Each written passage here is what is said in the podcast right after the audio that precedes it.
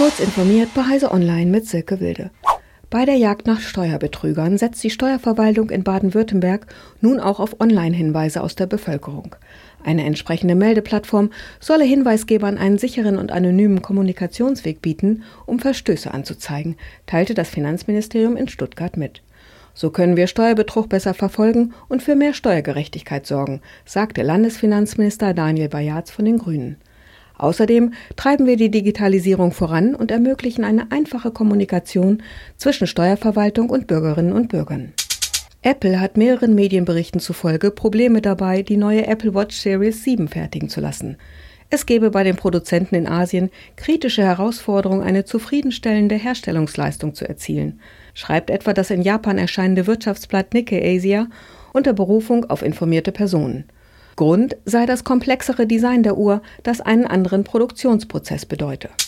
Der derzeit zweitgrößte chinesische Smartphone-Hersteller Xiaomi hat die offizielle Anmeldung seiner neuen Elektroautosparte abgeschlossen. Als Startkapital gibt Xiaomi 10 Milliarden Yuan, etwa 1,31 Milliarden Euro an.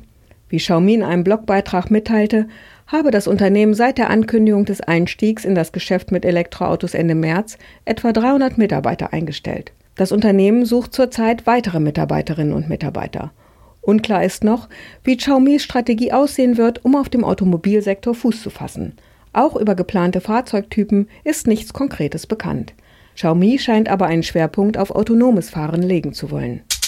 Der smarte Beleuchtungsanbieter Philips Hue hat seine Smartphone-App um eine Spotify-Integration erweitert. Wer einen entsprechenden Account des Musikstreaming-Anbieters besitzt, kann seine Philips Hue Leuchtmittel ab sofort passend zur laufenden Musik leuchten lassen. Die Philips Hue App wertet den aktuell laufenden Musiktitel anhand der Metadaten aus und gibt das daraus erzeugte Lichtskript an die Leuchtmittel weiter. Je nach Tempo der Musik leuchten die eingebundenen Lampen in unterschiedlichen Farben und Intensität. Diese und weitere aktuellen Nachrichten finden Sie ausführlich auf heise.de.